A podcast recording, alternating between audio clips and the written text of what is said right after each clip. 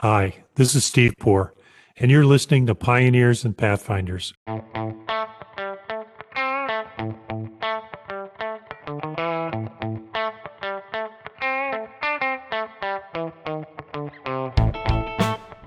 Today's guest is Christian Lang, head of strategy at Reynen Court, a self described legal app store for legal technology. Like many of his generation, Christian's career path has featured the twists and turns that go hand in hand with innovation in the legal profession. From his early days on political campaigns to corporate big law, and finally his current stint in legal tech, Christian brings his passion for grassroots organizing and self described builder personality to everything he does. Listen in to learn more about his path to Reynen Court and what's next for the New York Legal Tech Meetup and Inspire Legal. Well, Christian, thanks for joining us. I really appreciate you taking some time out of your schedule. We're talking today with Christian Lang, who describes himself as a recovering corporate lawyer who's involved in the innovation world, legal tech, and a whole variety of activities that we're gonna we're gonna dive into. Uh, but Christian, I understand we're catching you before you travel to Amsterdam for uh, Reynen Court. Will this be the first time you've traveled overseas since the pandemic started? Since the pandemic started, yes. I was fortunate to have a, a pretty decent book of international travel before that for work, but looking forward to getting on a plane again. Are you looking forward to it, or is it a little, little nervous about it, or is it all good? You know, I think by the, by the, by the time I go, and I will have been kind of fully vaccinated and fully up to speed on that. I think I'll be I think I'll be comfortable at that stage. So that's good. Excited. I'm one of those people that spent most of my life on airplanes, so the last year has been sort of a weird dynamic not getting on a plane and traveling. How have you found the movement to a almost completely virtual world? You know, mixed mixed feelings. So our our company has been very virtual uh, since its inception. So it wasn't disruptive to the way we conducted our business for the most part. You know, still missed the in person meetings, etc. That said, I am also a huge believer that some of the most valuable interactions you have in, in a social, in a work context or anything are just those little incidental interactions that spark a thought or inspire you about something. And I didn't even realize it was missing. I had an experience, I don't know, it was probably six months ago. So six months into the pandemic. And I had listened to a podcast or something with a with a grab bag of contributors. And it's I, I remember thinking it just kept sparking all these thoughts and I started having all these brainstorms and it was great. I was listening to it and I was like, wait a minute, this is this used to happen routinely when I would go to the meetups and when I would do all the things in person that I have. And I think when we're doing this distributed work thing, we're all just staying in our lanes. You know, we're having conversations that are scheduled. And that's great. And you can be very productive in that narrow band. But the stuff outside that band, which really is that creative space that really generates, I think, a lot of transformative work, that's the thing that's missing. So I think over time, it will be a significant liability for people. Yeah, you do miss that spontaneity. It's it's offset a little bit by the by the ability to connect with people who might not otherwise be able to join. They would have to get on a plane or travel to it. Uh, it'll be interesting to see how, in God willing, a post-pandemic world, that balance gets struck between virtual connectivity and in-person connectivity. Yeah, it'll be it'll be really interesting to see how it shakes out. But you're right that that is the huge silver lining is that even if there were kind of illusory. Those those boundaries, those geographical boundaries, now have been well and truly kind of broken down in a meaningful way. So, yeah, and I'm not sure those boundaries will ever go back up. I think uh, this is it's. I don't know what you've seen on the technology front, but I, I grant you through Zoom, some of the video technologies have improved and have become broader acceptability by the masses, but it's not brand new technology but the pandemic has has sort of forced adoption at a, at a higher rate of at least that technology than I think it ever would have before. Are you seeing similar dynamics play out in the tech uh, world? Yeah, well, but sticking in the legal world, I mean, I I think you're right, and I think it's fascinating, and I personally am incredibly curious to see how that does or does not affect the industry. On one hand, it's not new technology. On the other hand, particularly at the at the top tier of legal practice, this is not how lawyers and clients historically interacted. But like, you know, we had a funny experience during our sound check where we were talking with you and Molly and looking around the room saying what's in the room. I do think there's this interesting, you know, humanizing element to have these face-to-face Zoom conversations and people being in street clothes and people being at home. And I wonder how stripping away the facade of you know the trappings of the big fancy office and the suits and the other things that were just kind of part of the the big law world. I wonder how that will or will not affect like lawyer client dynamics. And I actually I'm very intrigued to see how that plays out. It's gonna it's gonna be fascinating. And one of the pieces of advice I give to some of the uh, less senior lawyers that I talk to and work with is exactly what you've just said. Use the technology because you're you're stripping away the facade to to steal your term, but use it to create a sense of connectivity and empathy with people because you're seeing them in a in a more vulnerable environment than you otherwise before. They don't have the trappings of the office and the fancy clothes. They're you know their cats in the background or whatever, and use as an opportunity. Even though it's not the way we typically build personal relationships, to build personal relationships that you could in turn use when we go back live. It'll be mm-hmm. interesting to see how people do that. Right. No, it's a great point. Well, you've had the most interesting career. Uh, we're going to get to Reynen Court in a moment, where you're head of strategy. But you've also done a number of other things Inspire Legal, the legal tech startup, a number of efforts aimed towards law, law firm associates. Tell us a little bit about what led you to this path. You started at UVA and then where you got your bachelor's degree. Mm-hmm. But you took but you took some time mm-hmm. off. And I shouldn't say took some time off. You didn't go straight to law school. didn't go straight through, yeah. Uh, you started a not for profit. Mm-hmm. Doing what? Uh, promoting civic education in Georgia public schools. And that really, actually, that was a pretty formative in terms of my life trajectory. It did. Those pre law school years were pretty important to kind of determining where I went. So I had been contemplating a pretty traditional career path and was interviewing with the management consulting firms, which is kind of what you do coming out of UVA with a bachelor's degree, I guess. Um, and I had a good friend in college who had begun work on an effort to leverage some of the things being done by Larry Sabato Center for Politics and the Youth Leadership Initiative there and bring them back to our home state of Georgia. And I'd always been very civically engaged and got excited about what he was working on. So we we we joined together and created a nonprofit entity to promote civic education in Georgia public schools. Very experiential. So things like you know mock elections around the 2004 presidential.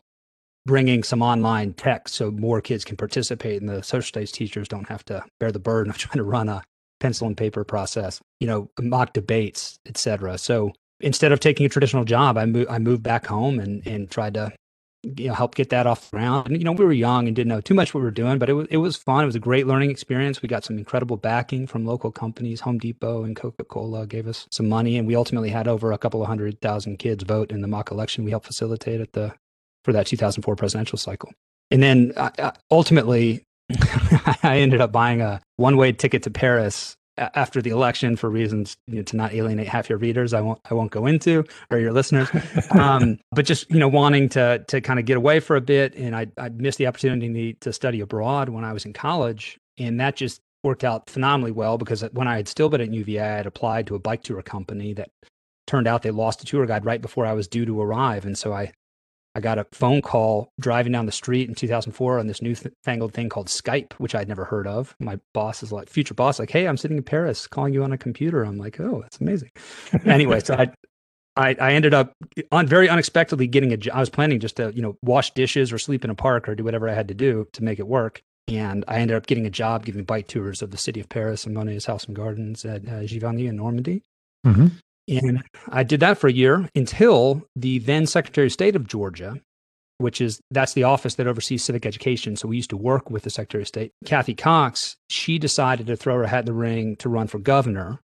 And I thought she'd be a tremendous candidate and great for our state uh, and was a great leader. So I, I moved back and clawed my way onto her campaign and worked on that campaign until we we lost and I decided to take the LSAT since I didn't have anything else to do. Yeah, we a lot of us sort of got to law school for that for that reason. You were director of online strategies. Now you'd done some tech work before in your prior not for profit. It sounds like was this sort of the first sort of venture into how you apply technology and how you communicate online for you anyway. Yeah, I think it was that was kind of the ice breaking event, and at that time I didn't really know much about it. Um, it was brand new. You know, this was the 2004 cycle, so it was uh, or 2006, I guess, at that point but still, you know, brand new. The Obama campaign hadn't come and shown us how it was all done yet, you know. So, right. um, we were we were running email lists and raising money online, small dollar donations, and running a website and trying to figure out how that content strategy worked. It, you know, at a very bootstrappy type of campaign, we weren't one of these Goliath races that had lots of natural attention and, and, and funding. And so I was lucky enough to kind of get tapped to to help do that and figure that out. And it was super fun, and really interesting. And that, yeah, I, that may have I, I don't really attribute that you know that experience to being the thing that got the ball rolling for me. But actually, now looking back, it probably was pretty important. Yeah, you know, it's I, I've I've seen a number of folks in the legal tech space that have had moments like that or have had experiences like that where they're not classically trained in technology, they're not Python programmers or anything like that, but they've had mm-hmm. Connections with technology that have really sort of accelerated their movement into that. And I know you work a lot with with the legal tech startup uh, meetups stuff. Do you see the same dynamic among people you work with?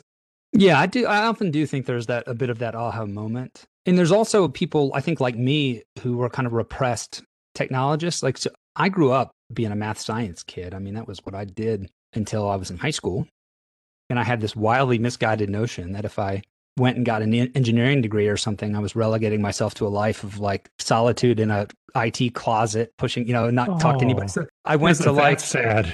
I know. Yeah. So anyway, so I just I I decided I I went from taking all the AP science and math APs. I didn't take a single math or science college uh, credit in, in, college. And looking back, I, I would have loved to have done that. But anyway, I, I was somebody who I love that kind of stuff. And then once I started to have that experience that gave you access to it and made it you know, just made it accessible and tangible. Yeah, I kind of latched onto it pretty hard. And it's one of my favorite parts of, of my job today, which I'm sure we'll touch on in a minute. But I, have actually gotten to learn a lot about technology and it's fun. It's, I mean, it's one of the things I loved about being in law school. It's this whole new domain that's really interesting and rich, and you're learning about it for the first time. And I, I had that same experience when I started to get into the tech space. Just incredibly engaging and energizing just to have this whole new body of knowledge that you just are plowing through. You jokingly said that you went to law school because what else would you do? But there had to be more to it than that. What what mm. what drew you to the law and what continues to excite you about that particular domain? Yeah, there there were a few things. So I was a middle child. I grew up being told every day I was going to be a lawyer, and probably because I was middle child, I was like, absolutely not. I'm not going to do that. and I and I I made it until my mid twenties, thinking there was no no chance I would practice law. There were experiences on the campaign I was technically on the finance staff and we would go do all the fundraisers and things. And I was constantly interacting with these really interesting people who had JDs in their background who were, you know, CEOs of companies or were doing other things. And it really broadened my understanding of what law could be.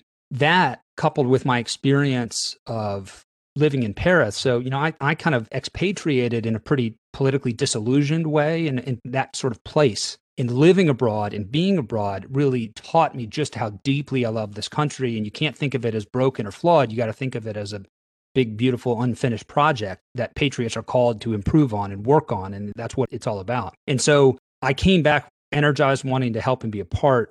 And then when I had the experience on the campaign of seeing that a legal degree could be a fantastic stepping stone to doing that in lots of different ways, not just the traditional legal practice way. That's where it all kind of started to come together for me. And the thing that really put me over the top, I'm like a deeply curious person and I get so frustrated when I don't understand things. And law provides the background rules and the rules of the road that governs almost everything that we do and how our economy works and how our world works. And I just I knew I would never be happy unless I had access to that and that language myself and knew it and did not have to go to somebody else like I do when I have a medical problem. I got to go to a medical practitioner to tell me what's going on. I knew I couldn't be satisfied with that. So I decided I had to get to law school, if only to learn it. And then the process of applying to law school in that first year of law school taught me I actually loved it and was really excited to be a part of it. So I was, I was weird. I, I was one of these weirdos that really liked the first year. That was my. okay. That's, that is a little, that's a little out there, Christian. Many well, of us did not have that experience.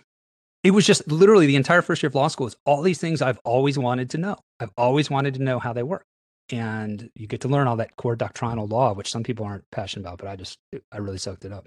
You then had, after graduating from NYU, is, is one of those careers in the law that's always remarkably successful, clerked for a year, then went, went to work for Davis Polk for a few years, of a fantastic uh, law firm. And then you had another shift where you went over to start a KM company. Tell us what caused you to sort of move away from this big law career path you were on and doing very well at to the world of startups and tech and immersing in that. A quick background point about myself. So I, you know, I am very deliberately not a big planner. Like I don't I'm not somebody who sits down and thinks about where I'm trying to get long term and tries to stay on a certain path. Like I very much am a, you know, keep your head on a swivel, play the cards you're dealt and, and make the most of opportunities as they present themselves. I entered the law firm thinking it was unlikely I was going to be there f- for an extended period of time. And I ended up being the last man standing in the 2010 class at NYU's, at uh, Davis Polk's M&A group.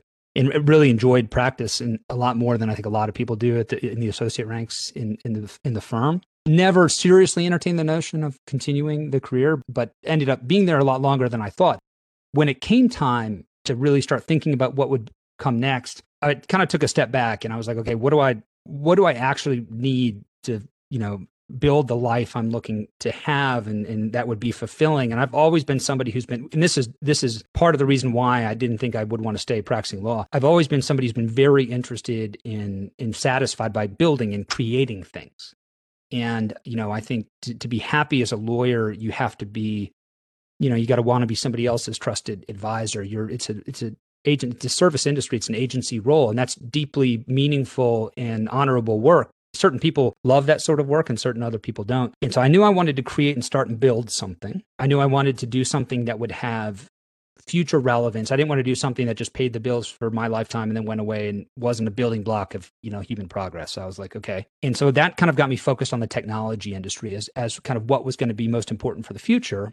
And then as as you and I have spe- spoken a little about a little bit about in the past, I got very I personally am an incredibly as I describe it social thinker in the sense that I do my best thinking and analysis, reacting to what other smart people are saying and hearing it. And it's a very interactive process for me. And it's very relevant to how like high end advisory work works, right? You don't, you never sit down with a clean sheet of paper. You're always looking for the best precedent, taking the next step in an incredibly complicated scenario. And I became very passionate about, okay, how do we better curate the brain trust of a high end advisory firm and expose that learning and really take the next steps. You're not reinventing wheels. And I actually thought that that was a domain in the technology space where legal could actually lead. And I'm not sure, I'm not sure there's a lot of technology subverticals where you're going to find like the cutting edge technology in legal. I actually think knowledge management and expertise management is actually one where, where we can really we have the thorniest challenge to solve at a high end firm like law firm. So that's that was the intersection I got really passionate about, and I had some very strong personal views about how to do that. And so when I, I, I kind of refined a potential product view, at least from a user experience perspective, and then kind of pulled the ripcord and jumped out the window. Uh, there's a number of things that are interesting about sort of that story, but one of them is you started from what you wanted the user experience to be and worked backward to the technology for how to accomplish that. Mm-hmm. I see a number of people doing startups and ideas that they're starting from the technology and and seeing what comes out of it. They're, you know, a solution in search of a problem. Do you find that sort of thought dynamic that you went through, looking at the outcome and working backwards at technology, an increasingly common way of people thinking about it in legal tech, particularly? I think so for the following reason. Like when I look around at the tools on the legal tech landscape that I think are the most interesting and the most successful, they're almost inevitably designed by somebody who was solving their own problem that they understood well. So it's a former lawyer founder who knows exactly what they need to achieve and can really and can make sure you know you're not building a superfluous thing. You're really squeezing it down to the nugget of what needs to be done and focused on solving the actual challenge. And i think those companies having success are a testament to, to why that it's important to take that approach. I mean we particularly at the high end of the legal market this is not maybe not as applicable to kind of b2c consumer legal tech which is hugely important. But but at that at that highest level of practice in in that enterprise tier it's really hard from the outside to understand exactly how these things work and there's a lot of things about that model that look silly and inefficient from the outside that are critical to delivering the kind of advice that firms of the top tier need to deliver. It's funny, this dovetails a lot with a lot of the writing I used to do on associate training and success there's a lot of things that like young kids coming up. I don't I don't want to do that, right? You know, it, but it is absolutely essential to crafting the advice and honing the skills of the lawyers. So I always find that people who have a very specific vision around what outcome needs to be achieved and, and then finds a way to tech enable that is more successful than working the other way. You're currently head of strategy for Reynen Court. And I suspect the analysis, uh, I want you to tell us a little bit about what Reynen Court does, mm-hmm. and then I want to come back to Inspire Legal and the legal tech startup. But start by telling us a little bit what Reynen Court does. And I suspect, in terms of selecting the software to participate in the portfolio of services, are you looking at it much the way you just described it? People who are solving for a mm-hmm. problem and working backward to the tech? You know, it's funny. Uh, we we love those, but as I'll describe in a minute, we are we think of ourselves as kind of a neutral intermediary and middleware, and we're not trying to pick winners and losers. So it's very much an open platform. But let me let me tell you a little bit about what it is, and then we can talk about the the the technology partners we're working with. Reynen Court is a single platform for legal technology that's intended to help law firms and corporate legal departments do essentially three things. You know, quickly find and evaluate technologies securely test and deploy them, and then strategically manage them. Essentially, trying to give them the best of the benefits of cloud technologies while not having to give up the control and stability that legal enterprises have enjoyed by running technologies on prem, et cetera. And we do that by leveraging the, the power of the Kubernetes ecosystem and the portability of applications that that enables. You can think of it, the best analogy to get your head around it is the App Store. So we are essentially mm-hmm. building an app store for law firms and corporate legal departments. There's half of that that people always understand. It's the where do I where I go find things. So we have something called the solution store and it's just what it sounds like with one exception it's not marketing material. It's a bunch of, it's a very heavy content exercise. We're writing like mini Gartner research reports on all the tools. The, the other part though, that people don't always get, you know, the, the transformative part of the app store in the consumer space was the ability to click a button and automatically deploy pre-tested apps into a computing environment you controlled directly and where it connected to everything you needed it to work with on that same right. device because of the maturation of the Kubernetes ecosystem and the cloud native technology movement, we now have the ability to bring that technology consumption experience to enterprise and legal. And so Reynen Court, the heart of it is pipes and plumbing and automation in a true digital platformization layer that is driving standardization in the way that vendors make themselves available and giving firms the ability to bring their own infrastructure and deploy tech wherever they want to. You can almost think of it at a high level of abstraction like Airbnb in terms of this digital platformization experience. And we are we definitely think of ourselves as kind of creating that marketplace and trying to make that legal marketplace work. And the nice thing about it with that tech and this is why this technology paradigm is just it's it's taking over all verticals, not just in legal, because it gives enterprise the ability when they want to use tech and they have sensitive information, it gives them the ability to bring apps to the data instead of asking them to send data out to the apps. If you think about running a SaaS strategy, what you're doing is you're duplicating a bunch of sensitive information. You're sending different copies out to different backends you don't control directly. This paradigm now lets you bring the apps into your environment, whatever that is, virtual private cloud data center, and run things behind the security perimeter you're comfortable with. So so it's it we think it's a it's a pretty transformative effort. Who's your uh, who's your market? I, I understand large law firms, corporate legal departments, but within those organizations, what's the sales cycle? How are you penetrating those markets? Yeah, well, let me I'll, let me answer that in two pieces. So, just a quick pause on the market itself, like the entities themselves we were very lucky to get this venture off the ground with the support of 20 of the biggest and best law firms in the world, a couple of whom led the Series A round of investment, and they all helped us understand and define the requirements and what they needed. So you can see on, on our website who those firms are, but that was hugely important. Now, to answer your specific question as to who are we speaking to and trying to solve problems for internally to that firm, it's actually interesting. I mean, anyone who's in the legal technology space will tell you selling to a law firm is a co- complex sale and you got to get a bunch of stakeholders involved and that's certainly true for us.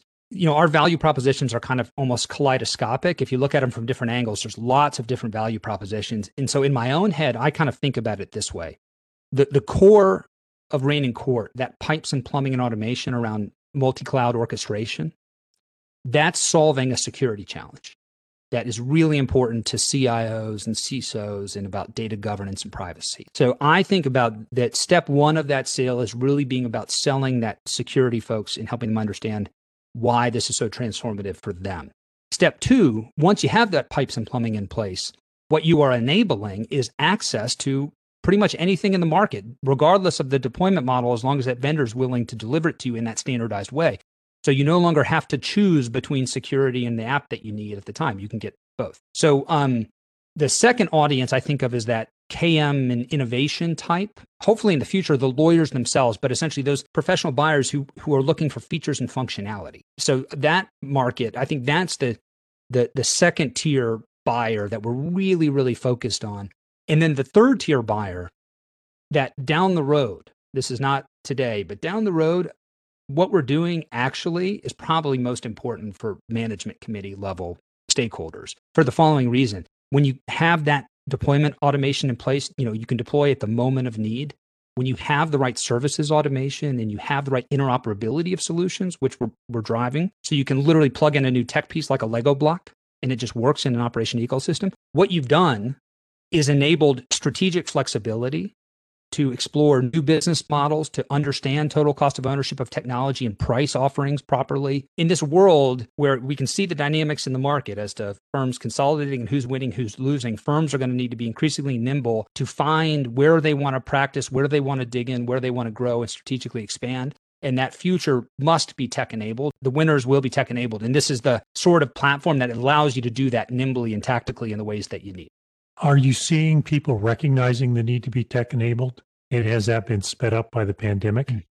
I think the answer to those questions is, is, unequivocal yes. So the the second one is easier to answer. I think, you know, you'll hear a lot of people say it, but I can testify to it firsthand. The pandemic has broken a lot of important ice. Um, not just to force people to use things that they might have been reluctant to use in a very busy workday previously. But even more importantly, I think it's instilled a lot of confidence that they can manage significant change in the way they operate successfully, which is what I think we saw. These law firms, when they moved overnight to distributed workforces, there were very few major hitches in that process, and firms executed on that plan very, very well. And so I think it it helps give them confidence that they can do these things. On the former question, I, I think you do. I think you really do. Uh, you know, there are still a tier of firms whose bread and butter is the bet the company litigation and that incredibly risky, complex, multi billion dollar transaction. And in those cases, the marginal like cost benefits, for example, of having something done more efficiently with technology, maybe those aren't as compelling in mar- in parts of the market where it's more commoditized offerings, yeah, starting, you're starting to have a lot of emphasis on on more efficiency. But I think everyone, top to bottom, is starting to recognize the human resources benefits, the risk management benefits. I mean, why these things are so important. I mean, heck, some of these tools, you know, like uh, you know, people are talking about changing the way timekeeping is done, automating that process, changing the way transactions are managed, and everyone's thinking about them in the first instance is how many dollars can I save? How efficient can it be? I think people are now starting to realize, well, wait a minute, this is going to help me understand how transactions actually unfold. Like, what is the standard deviation? Where are the choke points? Where are the forks in the road that I need to be aware of when I start thinking about how I staff and how I price and, and, and what customers I retain and which, you know, what, what clients I actually try to exit? Like, all of those strategic calculations need to be enabled by that business intelligence that's only going to be gotten by having standardized processes and tech that's capturing the key data points. So, I, I do think there's been a real maturation in the thinking about how important it is recently. And I think that's probably a one way track. Yeah, it strikes me that once that train starts going down that track, it's not going to turn around and come back right. the other way, even even once we're through the pandemic.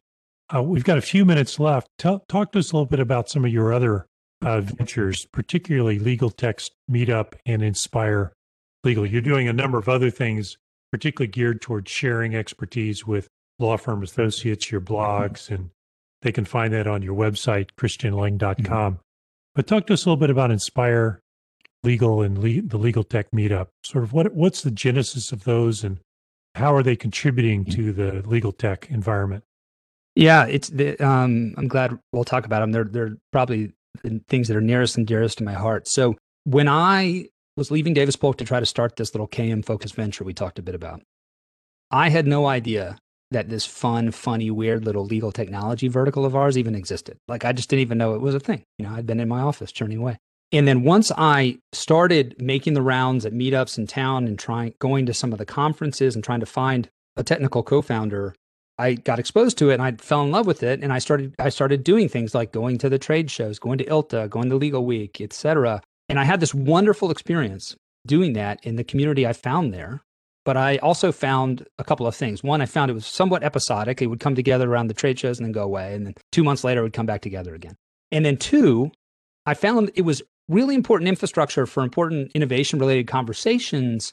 But those conversations were not being had in a, in a truly kind of ecumenical way where you had people from different parts of the ecosystem. You know, the, the hearts of trade shows, these are sales endeavors, right? And there's nothing right. wrong with that. But you, you segment your audience if you want to sell something effectively. So anyway, I thought I saw a need, and originally I kind of resisted doing this, and one day I just couldn't help myself, so I threw up a meetup group on meetup.com. But I saw a need to try to put some community infrastructure around it, at least in, in New York. And so we started what I thought was going to be a very small little group where we might meet in a bar and have a happy hour every once in a while.